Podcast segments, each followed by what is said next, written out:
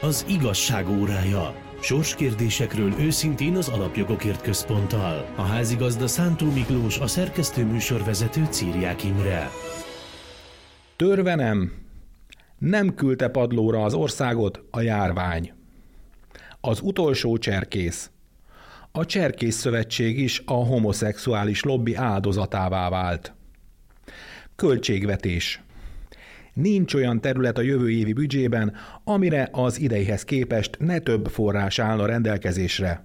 Üdvözöljük Önöket, kezdődik az igazság órája, az Alapjogokért Központ és a Karcefem közös műsora. A stúdióban Törcsi Péter, az Alapjogokért Központ kutatási igazgatója, szervusz! Szervusz, üdvözlöm a hallgatókat!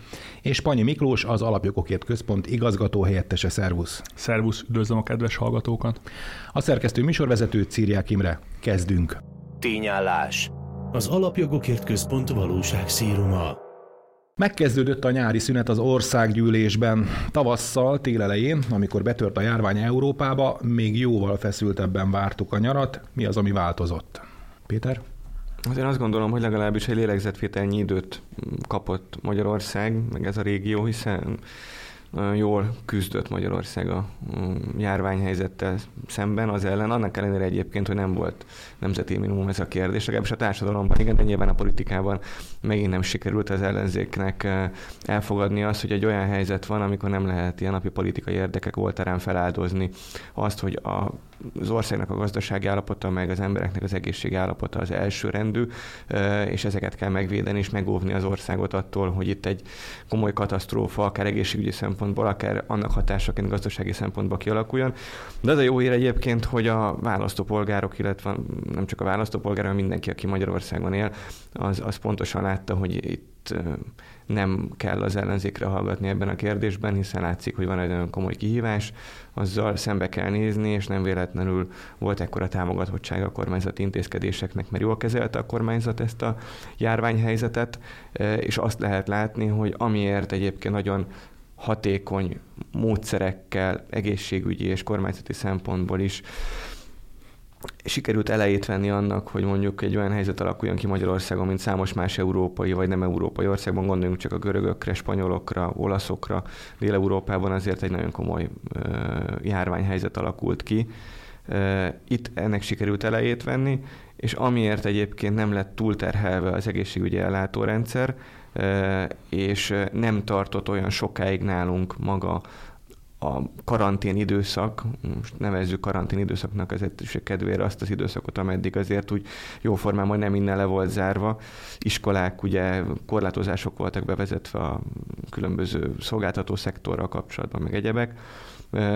Ezért most legalábbis úgy tűnik, és reméljük, hogy nem lesz legalábbis akkor a második hullám, mint amilyen az első volt. Most egyelőre úgy tűnik, hogy ezért is, illetve azért, mert a megelőző tíz évben nagyon jó gazdasági döntéseket hozott a kormányzat, illetve regionálisan sikerült együttműködni a visegrádi négyeknek politikai és gazdasági szempontból is.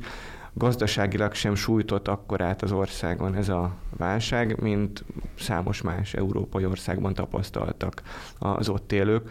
Szóval én azt gondolom, hogy a legfontosabb a szezonzárás kapcsán, amit meg kell említenünk, az az, hogy helytált Magyarország újból és most a az újraindulásnak a, a feltételeit kell ö, majd újra szabni, illetve meglátni azt, hogy hol érdemes majd a kormányzatnak ö, beavatkozni, ö, melyek azok az iparágak, vagy, vagy a gazdaságnak azok a területei, ahol szükség lesz a segítségre, és melyek azok a területek, ahol nem, illetve maga az a terület, aki jól élte túl ezt az elmúlt két-három hónapot, az tudja magával húzni azokat a szegmenseit, a szektorait a magyar gazdaságnak, amelyek egyébként nagyobb kárt voltak kénytelenek elviselni itt a leállások miatt de én azt gondolom, hogy majd erről is beszélünk részletesebben a költségvetésnél, mert nyilvánvalóan a kormányzat egy olyan költségvetést Igen. fogadott el, ami éppenséggel erre a jelenlegi speciális helyzetre lett szabva, és nem egy hagyományos költségvetés, legalábbis olyan értelemben, amit az elmúlt években tapasztalhattunk, amikor időzőjesen békeidő volt, és nem volt olyan kihívás,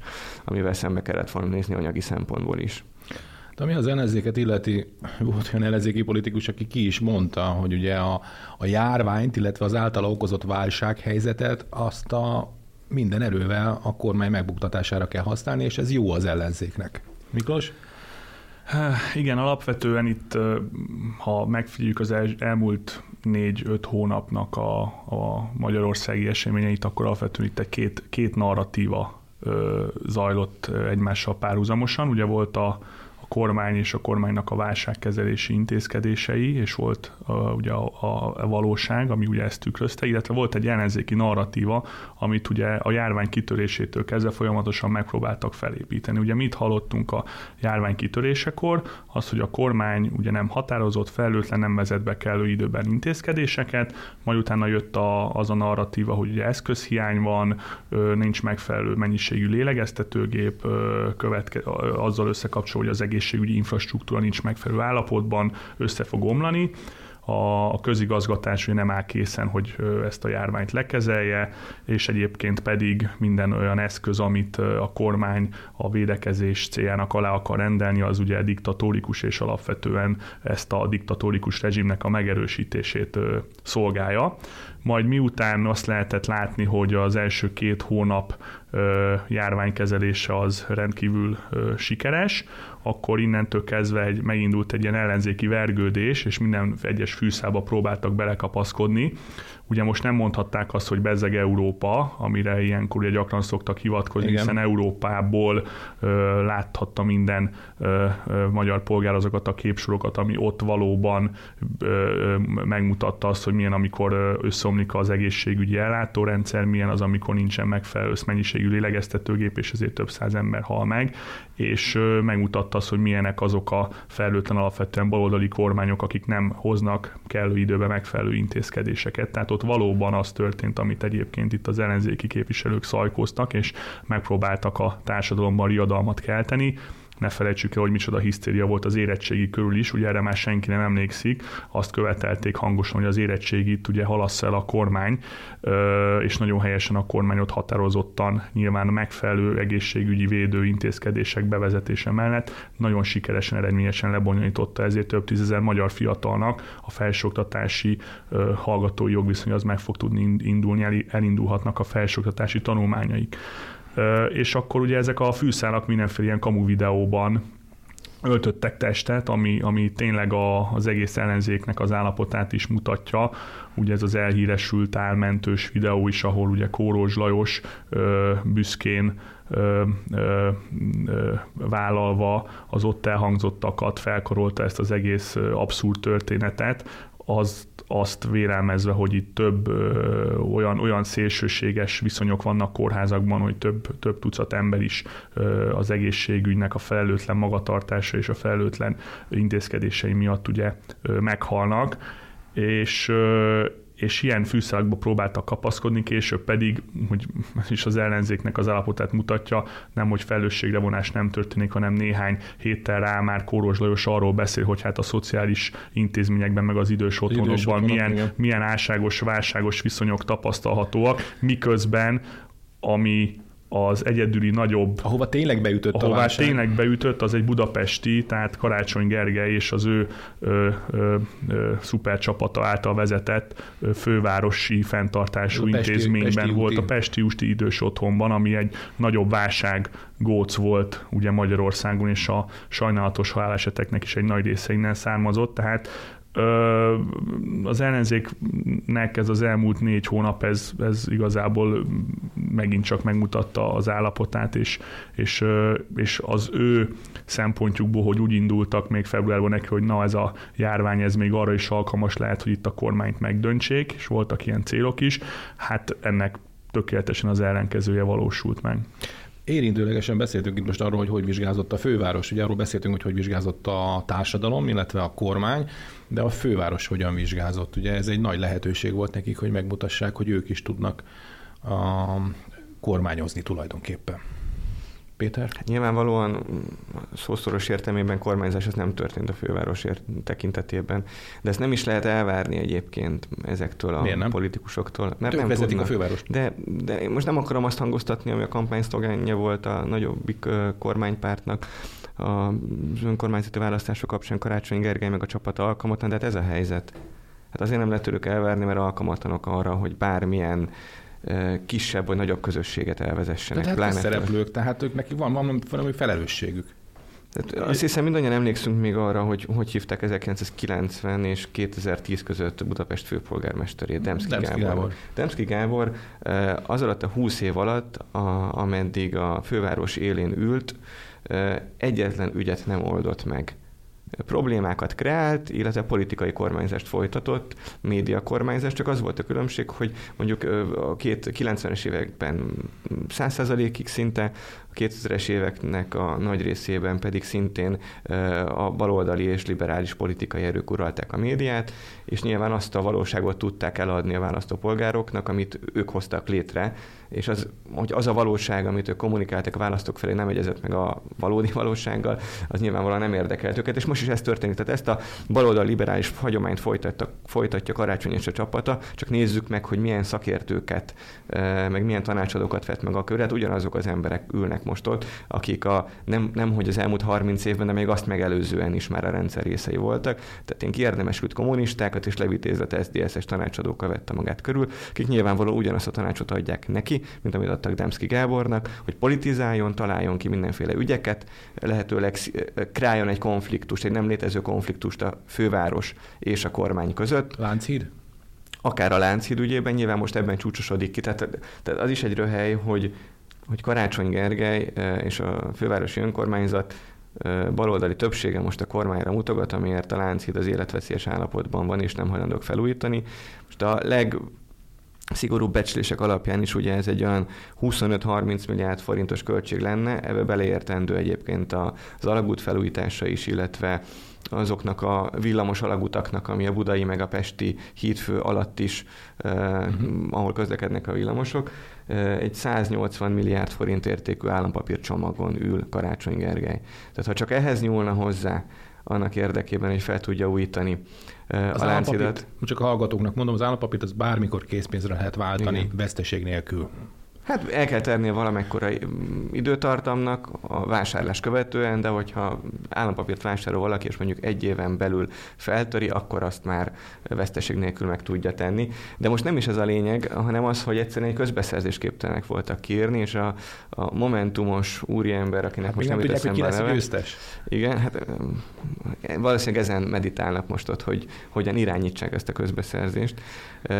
igen, Kerpel Frónius Gábor egy, egy értelmes mondatot nem tudott mondani körülbelül egy hónappal ezelőtt az ATV-ben erről, e, és talán ez a legnagyobb kihívás, amivel szemben most a fővárosnak valamiféle megoldást kellene találnia, de azért egy közbeszerzés kiírása és annak a lebonyolítása azért az nem egy olyan feladat, ahol mihez asztrofizikusokra lenne szükség, vagy, vagy esetleg olyan szakértőkre, akiket a fővárosi önkormányzat nem tud megfizetni, hát csak szakértőkre költenek, nem is tudom, havonta 350 millió forintot. Azért ebbe a büdzsébe bele kéne férni annak, hogy közbeszerzési szakértőknek a segítségével tudjanak bonyolítani egy ilyen kiírást. Tehát nem is ez a lényeg, hát látjuk, hogyha ez lenne a probléma, akkor azt már rég megoldották volna, hát húznák az időt, és próbálnak egyfajta konfliktust generálni a kormányzat és a főváros között, és olyan dolgokat kenni a kormányzatra, amihez a kormányzatnak alapvetően semmi közen nincsen. Nyilvánvalóan azért, hogy ebben az ügyben is egy politikai ügyet kreáljanak, és a választópolgárok számára megpróbálják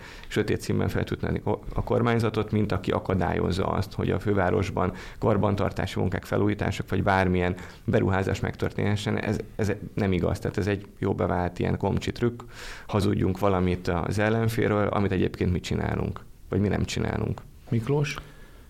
Nem lehet, hogy az a probléma, hogy nem tudják, hogy ezt a 180 milliárd forintos állampapírcsomagot hogyan lehet beváltani forintra, hiszen... hiszen De hát ugye, erre is vannak mert, szakértők. Mert, mert lehet, hogy ez a probléma, mert ugye azt látjuk, hogy a Láncid esetében is már 9 hónapja nem képesek kínni a közbeszerzési eljárást, és még az jutott eszembe, hogy, hogy lehet, hogy ez az a 180 milliárd forint, amihez nem szeretnének hozzányúlni, hiszen ez a Demszkérából felhalmozott vagyon, amit, amit ők meg szeretnének őrizni. Nyilván szarkasztikusan, szarkasztikus próbálok lenni, hiszen ugye ne felejtsük el a, Igen, azt a hát két állapotot, Igen. ami a 2010-es meg a mostani helyzet között van, amikor 2010-ben Tarlós István átvette a város vezetését, akkor évente több 10 milliárd forintos működési hiánya volt a fővárosnak, hatalmas adósságai, és ugye az elmúlt 2010 és 19 közötti 9 évben ezek ugye szisztematikusan felszámolásra kerültek, Budapest adósságának a nagy részét egyébként az állam átvette, és a működési hát az összes, hiány... Az összes önkormányzatnak a, a így van, hiányát. Így van, és a, működ, és a működési hiányok pedig felettek számolva, ezek a, ezek a cégek racionalizálva lettek, nagyon sok másik állami cég is egyébként Budapesten kívül is, és ezek ma már működőképes profitot termelő cégek, és ennek a munkának az eredménye volt az, hogy úgy lehetett átadni 2019-ben a várost, hogy egy többlettel és egy meglévő vagyonnal. Tehát ebbe ülhetett bele Karácsony Gergely, Öm, és még amiközben itt beszélgettünk, tehát ez egy óriási különbség, ez egy óriási különbség, mint ami ugye 2010 és ben volt ugye itt a városvezetésnek a váltásakor. Nekem még az jutott eszembe, hogy nagyon erősen kezdtem gondolkodni, hogy tudtok-e valamit mert én nem tudok, tudtok-e valami olyan, olyat mondani az elmúlt 8 hónapból a budapesti városvezetés életéből, lassan 9 hónap, ami, ami siker és eredmény, és azt tudjuk mondani, hogy ez egy, ez egy jó húzás volt, ez egy jó fejlesztés volt, ez egy jó koncept, ez egy jó ötlet, tehát hogy, hogy mert tényleg ne legyünk igazságtanok, tudtok-e ilyet mondani? Hát Én nem találtam. A biciklisávok, ja nem, ez egy kifejezetten rossz ötlet volt. Hát, Vagy mondjuk csak a sebességkorlátozásnak a bevezetése, ami... Amit még hál' Istennek nem csináltak amit nem meg. csinált meg, de nyilvánvalóan... Csak bedobta a köztudatba. Nyilvánvalóan az első pillanatban, amikor ezt valaki nem veszi észre, akkor át fogja tolni a közgyűlésen, ami még nagyobb dugókat fog kreálni a fővárosban. Tehát Vagy a járatritkítások tényleg... a járványügy pro, pro, alatt, nem? Még az is sikeres igen, volt. Igen, az is kiválóan, kiválóan tehát, hogy jó, nincs jó ilyen, nem, én nem tudok ilyet megnevezni, és lehet, hogy én nem követtem annyira szorosan a budapesti önkormányzatnak a tevékenységét. Vagy a biztonságnak javítása, ja nem az sem. Vagy az aluljárók helyzete, vagy a hajléktalanság helyzete. Tehát nem, nem nagyon tudunk ilyet ö, ö, felmutatni, és csak arra, arra akartam még rávilágítani, hogy Karácsony Gergelynek ez az arszpolitikája, hogy, hogy ne itt, csináljunk semmit. Hogy itt Hát lehet, hogy ez az arszpolitikája az viszont a nemzet fővárosában élve és a több millió budapesti, ma közel két millió budapesti nevében is ez, ez nagyon, ez sajnos egy nagyon szomorú következő négy és fél év előtt állunk akkor, és nagyon sikerten négy és fél év előtt állunk, hogyha ez így fog történni. Csak Budapesten, arra akartam... bocsánat, csak egy, Budapesten Péter? Biztos, biztosak lehetünk benne, hogy a nem kormányzás, de cserébe politizálás működik. Hát nem, nem akarom itt folyamatosan Demszkit megidézni, Igen. De, de azért 20 évig uh, politikai kommunikációval hatalomban maradni, az is egyfajta teljesítmény, és ugyanezt csinálja a karácsony. És egyébként, Öt ciklus. Tehát olyan, olyan vérpesdítő döntéseket hozott már, csak a biciklisával emlegessük, amit nem használnak a kerékpárosok, ugyanakkor óriási dugok vannak miatta úgy, hogy éppen nyár van, uborkaszezon iskola sincsen, tehát nem lehet közlekedni a városban, de nem csak a belváros sehol, mert ahol van két vagy három sávot, legalább kettőt vagy hármat elvesz a karácsonyának érdekében, hogy ott a kerékpárosok tudjanak kerékpározni, de nem használják. Tehát Születtek már olyan döntések, ami szintén a politizálásnak a körébe tartozik, ami miatt egyébként egy normálisabb városban utcára vonulnak az emberek, de nem vonulnak az utcára az emberek, mert egyelőre nem zavarja őket. Tehát, hogy ez a politizálás, ez úgy tűnik, hogy egyelőre működik. Nyilvánvalóan pontosan ezért, hogy hoz, hoz olyan döntéseket, amelyek az agyára mennek a, a normális munkába járó aktív embereknek, és nem ez lesz az utolsó, ez a biciklisáv, meg a sebességkorlátozás, meg a tömegközlekedésre vonatkozó őrületek. Nyilván lesz még számos ilyen, és nekem az, az a nagy kérdés, hogy mikor lesz majd az a pillanat, amikor azt fogják csinálni, mint Demszki idejében is, amikor betelt a pohár az autósoknak, mert tengelytörök átyúval volt tele az egész belváros, volt ilyen dudálós tüntetés, mit csinált a politizáló főpolgármester, kiment maga is dudálni. A saját magáltal fel nem újított Ravasz, hálózattal Ravasz. szemben.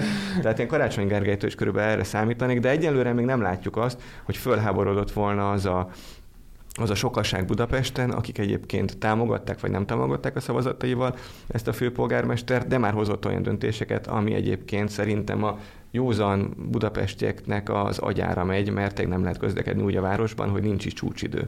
A, a biciklisávra visszatérve, ugye Nyugat-Európában is több olyan ö, próbálkozása volt városoknak, ugye megpróbálták a forgalmat lassítani, ugye olyan jelzőlámparendszert alakítottak ki, ami ugye nem adott egy ilyen dinamikus közlekedést az autósoknak, és így arra az, azt igyekeztek elérni, hogy majd kevesebb autós lesz, ugye, és ennek pontosan ellenkezője volt az eredmény, mivel mindenki lassan közlekedett, és beálltak az autók, sokkal nagyobb volt a légszennyezettség ezekben a városokban, mint ami ugye az eredeti cél lett volna, és most ugye nagyobb, most is az történik, hogy, de hogy ezek a kocsik állnak. De azt mondja karácsony, hogy az ingyenes parkolás miatt. Nem azért, hmm. amiért ő, ő lelassította a közlekedést.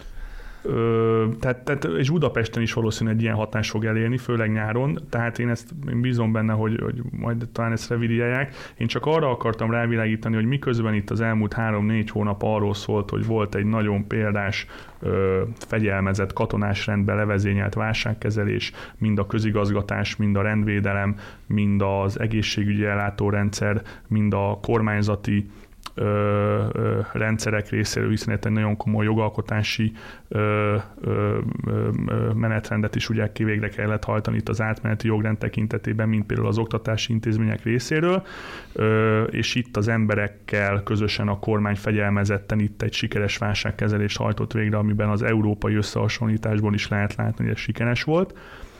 Ö, ezzel szemben áll egy, egy, egy szerencsétlen fővárosi vezetés, egy szerencsétlenkedő fővárosi csapat, akiknek a járványkezelés során, amihez megpróbáltak hozzányúlni, az pontosan az ellenkezőjére fordult vissza, mint például itt ugye a járatritkítások, vagy például a budapesti idős otthonok kérdése. És azokban a, és ez az időszakban is, azokban a, a döntésekben, amiben nekik ugye a Budapest főváros érdekében haladnia kellett volna a fejlesztésekkel, a, az köztereknek a megújításával, felújításával, ez a kritikus infrastruktúráknak a karbantartásával, felújításával, ebben sem haladtak, és a Láncidnál ez az eset, ez, kifej, ez, a, ez a típusú működés, ez a filozófia, ez a szerencsétlenkedés, ez tipikusan ez, ez világ, világossá válik.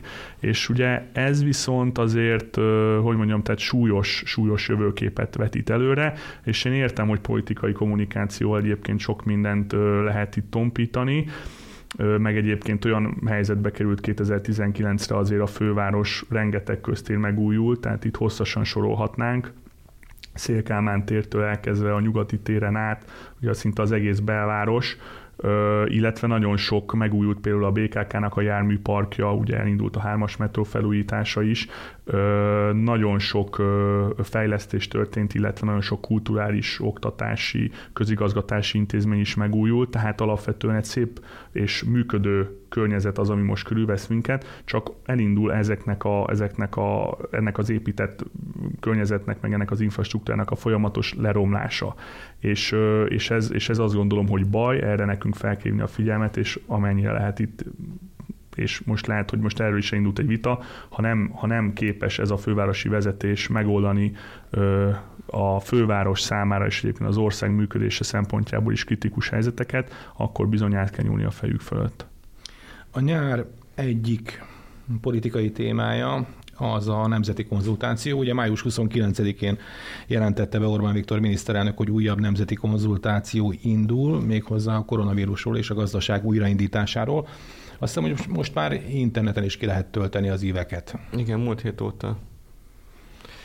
Péter? Én azt gondolom, hogy nem csak azért egy jó eszköz ez ciklus közben közvéleménynek a, a kikérésére, illetve a választópolgároknak a szondáztatására, hogy egy, milyen irányokkal értenek egyet, milyenekkel nem, hanem abból látszik, hogy ez egy jó eszköze a kormányzásnak, mert a baloldal az folyamatosan hisztériázik akkor, eh, amikor éppen nemzeti konzultációt folytat a kormány. Tehát a baloldal hisztériázik, a kormányzatnak valamilyen cselekedet kapcsolatban, akkor lehet tudni, hogy a kormányzat éppen jó úton jár. És megint ezt tapasztaljuk, hogy hogy epét hánynak ettől a, a, az egész nemzeti konzultációtól. És egyébként szerintem ez egy nagyon jó dolog, és ez egyik legmessze menőkig demokratikusabb eszköze egy kormányzásnak, pláne egy, egy jogállamban, eh, ahol négy vagy öt évente van lehetősége arra választópolgároknak, hogy véleményt mondjanak a, a kormányzatnak, illetve az országgyűlési többségnek a, a munkájáról. És, és ráadásul most és egyébként azért mondom, hogy jól bevált eszköz, mert amikor komoly kihívással nézett szembe Magyarország, de nem éppen választási év volt, tehát nem tudtak volna közvetlenül egy választás során dönteni az állampolgárok arról, hogy az az irány, amit felvázol egy adott politikai erő, az jó vagy rossz. Ezért illik egyébként egy ilyen kihívás idején kikérni a véleményét a választópolgároknak, amit egy ilyen formában meg is tudnak tenni. És egyébként azt lehet látni, hogy ez mindig millió fölötti volt azoknak a száma, akik részt vettek a nemzeti konzultációban, és persze lehet azt mondani, hogy mondjuk a 8 millió választásra jogosulthoz képest ez elenyésző, de hogyha azt nézzük, hogy egyébként, hogy egy közvénykutatás esetében már 1000-2000 ember alapján Igen. egy reprezentatív mintát lehet kapni arról, hogy az össztársadalomnak mi a, az álláspontja egy adott politikai ügy kapcsán, akkor azt gondolom, hogy egy millió embernek a válasz alapja meg aztán még, még, aztán még nagyobb bizonyossággal mehet a kormány egy adott irányba, mert nyilvánvalóan azok, akik nem vettek részt, azok rábízták azokra a választópolgárokra, akik pedig visszaküldték nemzeti konzultációs híveket, vagy online módon kitöltötték azt.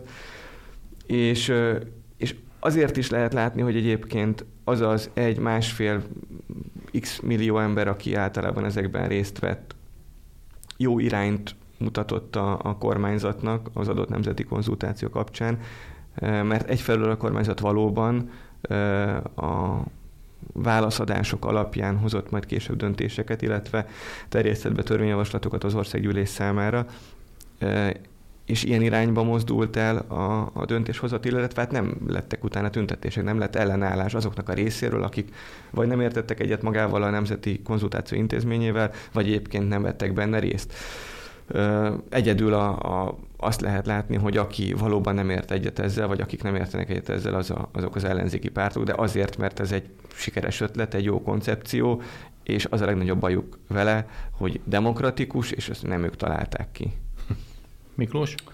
Ö, ugye megint csak azt lehet látni, hogy egy Európában példátlan ö, eszközzel ö, él itt a, a kormány, hiszen sehol Európában nem kérték és nem kérik ki az emberek véleményét arról, hogy például járványügyi intézkedések vonatkozásában is itt van egy hosszú, hosszas lista, amire, szint, amire mind lehet reflektálni ugye a kérdésekben, hogy mely korlátozó intézkedések, például ugye a, a bolti idősávos vásárlás, a digitális oktatás, stb. stb. Tehát melyikkel értenek egyet, vagy akár az ingyenes parkolás kérdése, ami ugye egyrésztről nem csak egy visszaigazolás lehet majd a kormánynak, hanem hogyha jön a járványnak második szakasza, akkor nyilván abban ki tudja jelölni azokat az irányokat, hogy itt a társadalomnak a tűrőképessége és az alkalmazkodása az ugye milyen, milyen, milyen szinten áll, hogy mi ehhez a hozzáállás, mert hogyha ősszel itt megint kell számítani ugye további esetleges ismételten bevezetésre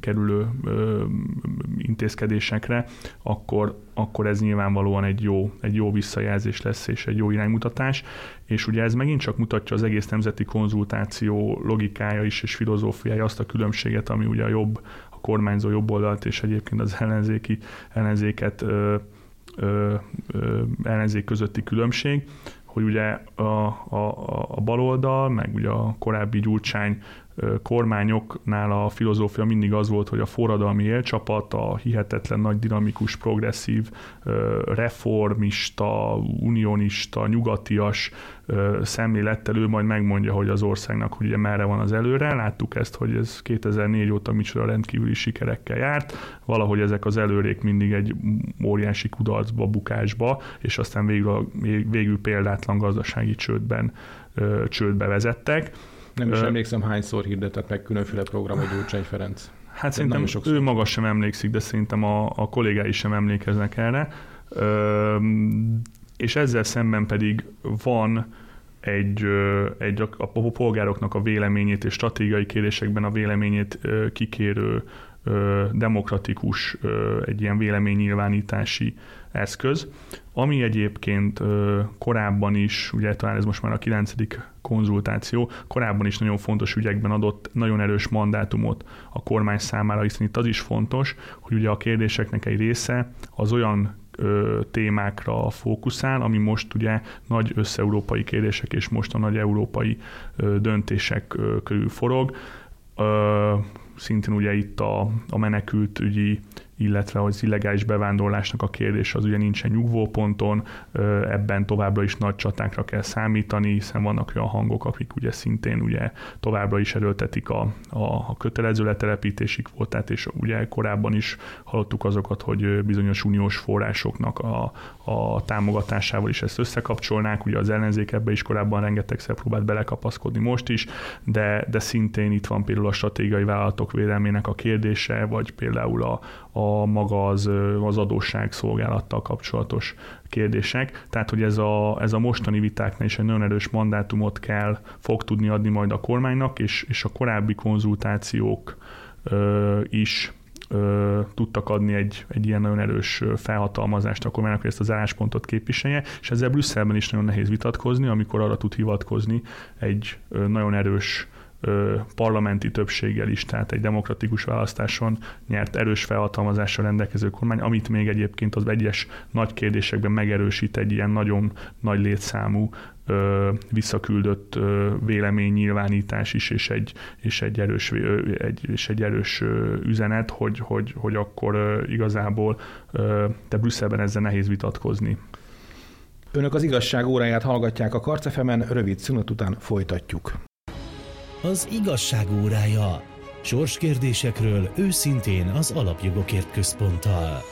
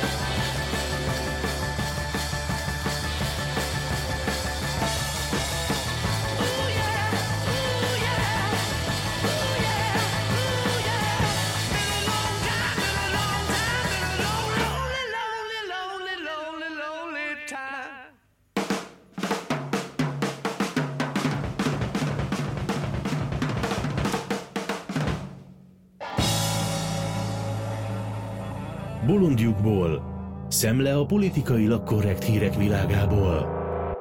Önök az igazság óráját, az Alapjogokért Központ és a Karcefem közös műsorát hallgatják.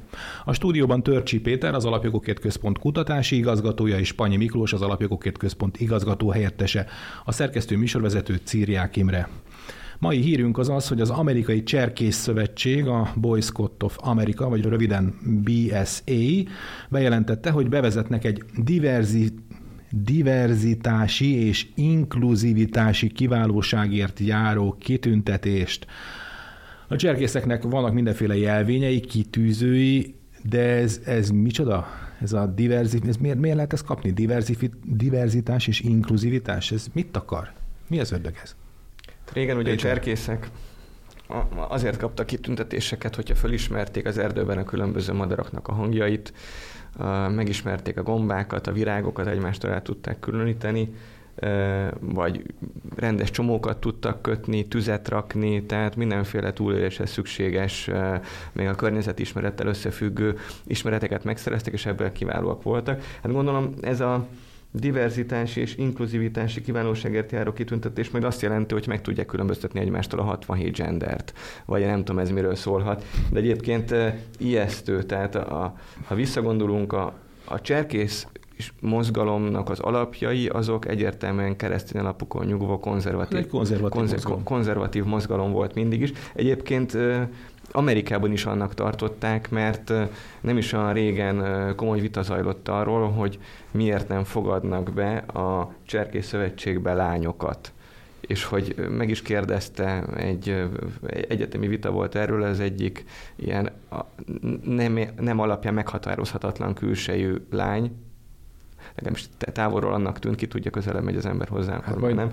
Ha hogy, megállapítja valaki, hogy kicsoda, akkor megkapja ezt, vagy micsoda, akkor megkapja a jelvényt. hogy, hol, hogy ugyan hol van az leírva, hogy a Cserkész Szövetségbe csak fiúkat lehet fölvenni, és hogyha megnézzük, ide van írva, neve. hogy Boy Scouts, tehát a boy az fiút jelent magyarul, tehát oda van írva, hogy, hogy miért csak fiúkat vesznek föl ebbe a Cserkész Szövetségbe, de a viccet félretéve tényleg egy szörnyű fejlemény az, hogy valószínűleg a médiának, a közvéleménynek, a politikának, a Cserkész Szövetség környékén működő többségében protestáns és liberális irányba elmozdult egyházaknak a, a nyomására feltehetőleg a Cserkész Szövetség is beállt a sorba, és ezért találta ki azt, hogy, hogy legyen ilyen tulajdonképpen a homoszexualitással összefüggő kitüntetés, mert ez ezt jelenti. Tehát nyilván ebben benne van egy ilyen antirasszista dolog is, ami rendben van, de sehol nincsen leírva, meg sehol nincsen olyan követelmény, hogy etnikai alapon válogatnának a cserkészövetség, bárki mehet, aki akar, de nyilvánvalóan most a Black Lives Matter-nek a, az örvén ez is fölmerül ebben, de hát ez a, amikor diversitásról, meg inkluzivitásról beszélnek, akkor általában a több százféle gender közötti különbségtétel, meg egyenlőség van napirenden, és ez borzasztó, mert ide fiatal, kiskorú gyerekek járnak, tehát nem először fordul elő az, hogy, hogy egyébként ilyen beteg dolgokkal mérgezik a, a gondolkodásmódjukat egészen fiatal gyerekeknek, akiknek tényleg az lenne a dolgok a Cserkészövetségbe, hogy, hogy megtanulják a természet szeretetét és a közösségnek a megtartó erejét. És most föltenném a talános kérdést, mit gondoltok, hogy ezeknek az érzékenyítő tréningeknek a finanszírozása az honnan fog érkezni? És kik fogják tartani? Van-e tippetek háromból? Nyílt Társadalom Alapítvány. Kár, hogy most nem fogadtunk valamiben, mert akkor valamikünk tartozna másiknak egy üveg drága itallal, de valószínűleg ki fog ez derülni, hogy a Nyílt Társadalom Alapítványoknak a különböző szervezetei fognak érzékenyítő tréningeket tartani, és, és ez egy szörnyű dolog lesz, hogyha hogyha sorosféle hálózat egyébként egy ilyen rendes, konzervatív ifjúsági közösséget is megpróbáljon bedarálni, de itt erről van szó. Tehát az érzékenyítő tréning, azt tudjuk jól, vagy akkor a Helsinki Bizottságtól kezdve az Amnesty International keresztül a Human Rights Watchig valaki majd szépen feltűnik a semmiből, és, és elkezdi hülyeségekkel érzékenyíteni a szerencsétlen fiatalokat, és a szülőket sajnálom, mert nyilvánvalóan, hogyha valaki cserkésznek adja a gyermekét, akkor abban hiszemben teszi ezt, hogy ott valami normális gondolkodásmódra nevelik, vagy legalábbis olyan közösségbe járhat, ahol ahol a hagyományt még tisztelik, a természetet tisztelik, a, az állatvilágot, a környezetet, a növényvilágot, azt megismertetik vele, és egyébként ilyen mindennapi e, túlélésre alkalmas dolgokat tanítanak neki. Hát e, ha ezt tényleg alkalmazni fogja a cserkészet, akkor ezek a hagyományos dolgok sajnos valószínűleg ki fognak veszni, és egy teljesen más dolog, dolgot fog jelenteni a cserkészség. Miklós? Péter, de lehet, hogy a 21. századi túlélést pontosan azt fogja segíteni, hogy nem csak a madárhangokat ismerik fel, hanem a 67 plusz gendert is. Tehát ez igazából lehet, hogy összhangban van a Cserkész Szövetségnek a céljai, tehát a, a, az nagyon erős életre nevelés és a túlélési képességeknek a megerősítése azzal, hogy igazából ezt a, ezt a programot beemelik, de a viccet félretéve ugye az a, az a szörnyű, és ugye ez a Cserkész Szövetség esete is ezt mutatja, hogy ugye elindult az összes, összes nagyobb szervezetre, intézményre, cégekre, médiumokra, a sportban az a nyomás a, ettől, a, ettől a Black Lives Matter mozgalomtól, ami nyilván kiszélesedik ebbe a egész balliberális nyílt társadalmat hirdető hálózatnak a, a, a nyomás gyakorlásába, a, ami a társadalomnak a minden szintjén megjelenik. És ugye a, mi is már beszéltünk itt többször ebben a műsorban is erről, nincsen nagyon választásuk ezeknek a társadalmi szervezeteknek, cégeknek, sport, különféle sportszakágaknak, mint hogy beálljanak a sorba, mert hogyha ők nem hirdetnek meg ilyen hasonló programokat, ők nem határolódnak el a mindenféle korábban egyébként teljesen bevett gyakorlattól, ők nem bélyegzik meg a saját intézményeiket, mint például rendőrséget rasszistának, ha ők nem tűznek ki a mellükre mindenféle színes kitűzőt, akkor ők átkerülnek a, a másik oldalra, akkor ők azok, akik valójában, ha nem szólalnak fel a rasszizmus ellen, és nem lépnek, nem tesznek valami konkrét lépést a diverzitásért, a inkluzivitásért, akkor ők bizony-bizony felmerül, és rájuk lehet ö, rakni a, a rasszista billogot. És ugye azt láthatjuk, hogy a legabszurdabb esetekben is. Mindenféle egyébként ilyen ö, teljesen átlagos építőipari ö, szigetelő anyagokkal foglalkozó, vagy éppen kertészeti cégek is a hírlevelükben ö, igazából egy, egy, ö, egy ilyen statementet, egy ilyen nyilatkozatban állnak ki a mozgalom mellett, tehát ők be vannak szorítva ebbe, és ö, szintén lehet látni, hogy a sportba is ugye ez át átcsap. Ugye láttuk itt a Forma 1-es pilóták esetén is volt a héten egy ilyen történet, hogy ugye térdepelnie kell mindenkinek, mert ha nem térdepelnek, akkor, akkor bizony-bizony felmerül, hogy ők bizony rasszisták.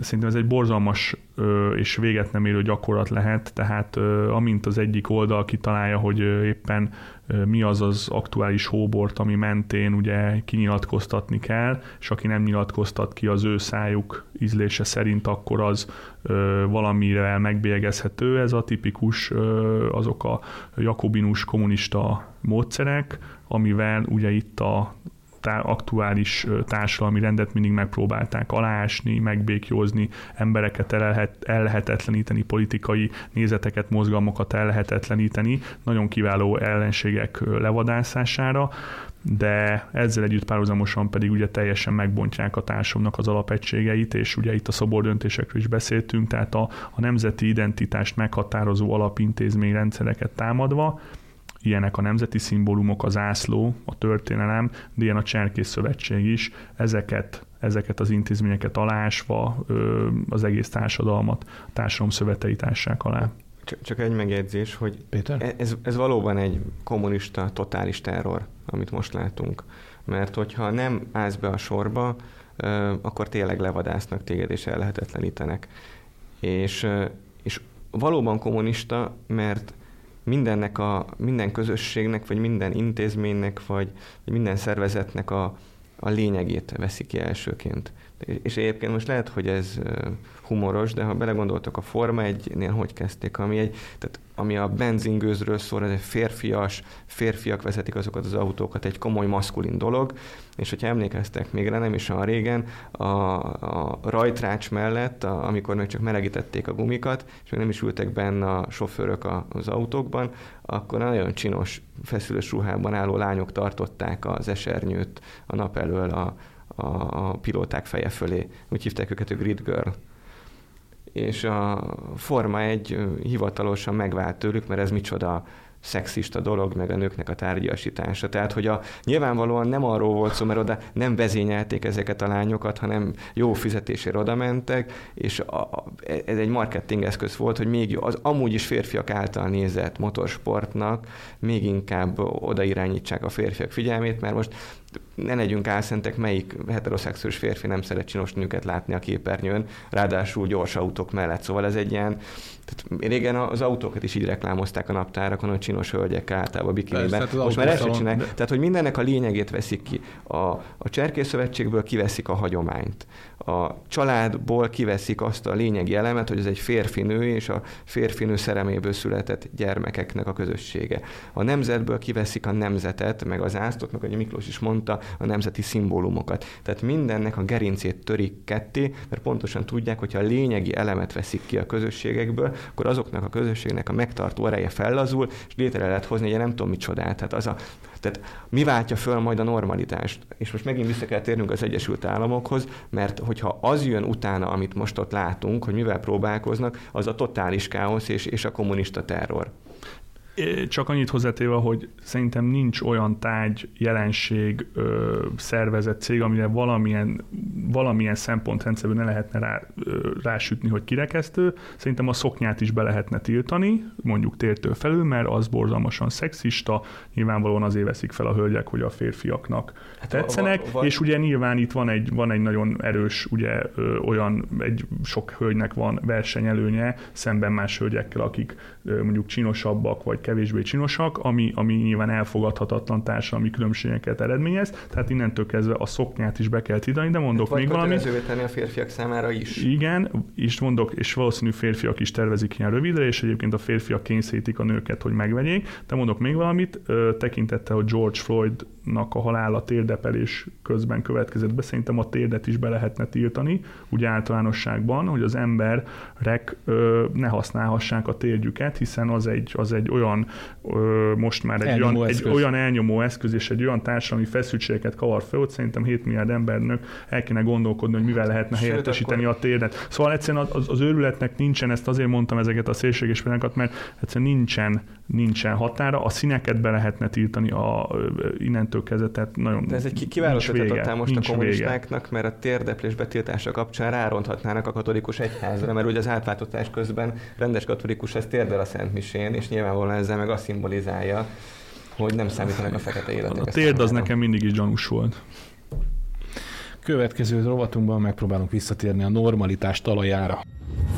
Ellenkérelem a józanész jegyében. Elfogadta a jövő évi költségvetést az országgyűlés nyári utolsó ülésén, újra bevezetik többek között a 13. havi nyugdíjat jövőre, illetve nő a gyermekeket vállaló családok támogatása is, illetve hát tovább nő. Mindez azt mutatja, hogy gazdaságilag is erős lábakon áll az ország, ha jól sejtem. Péter?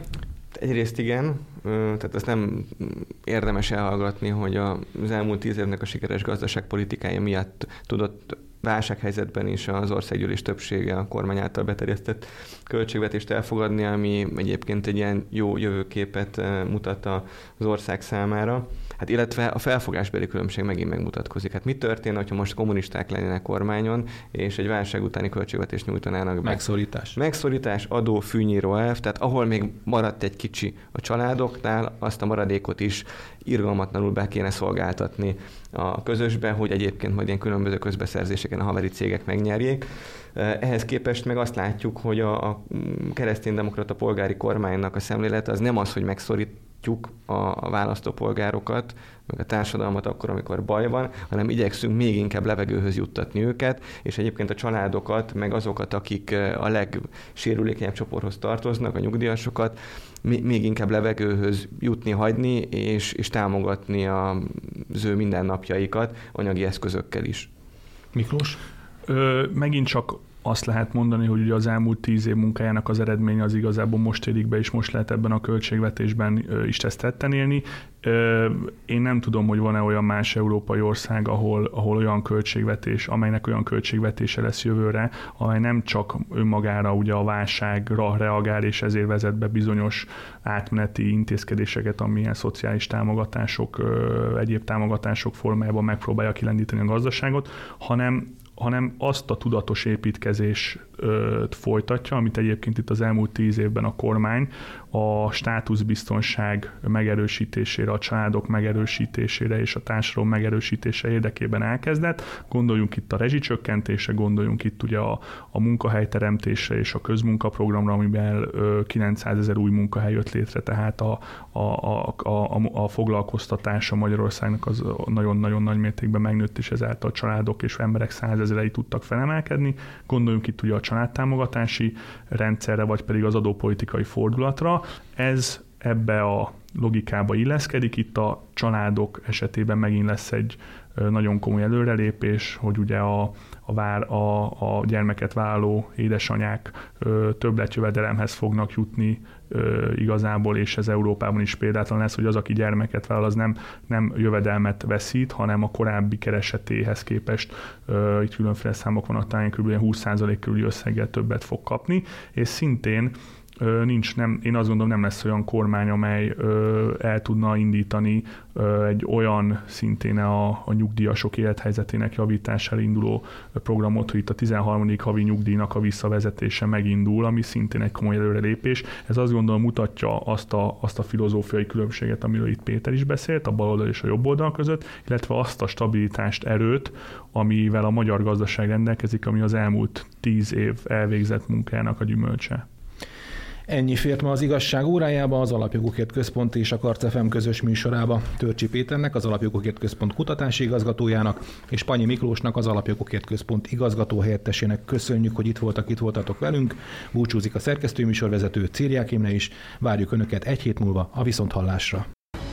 Az igazság órája. Sorskérdésekről őszintén az Alapjogokért Központtal. A házigazda Szántó Miklós, a szerkesztő műsorvezető Círiák Imre.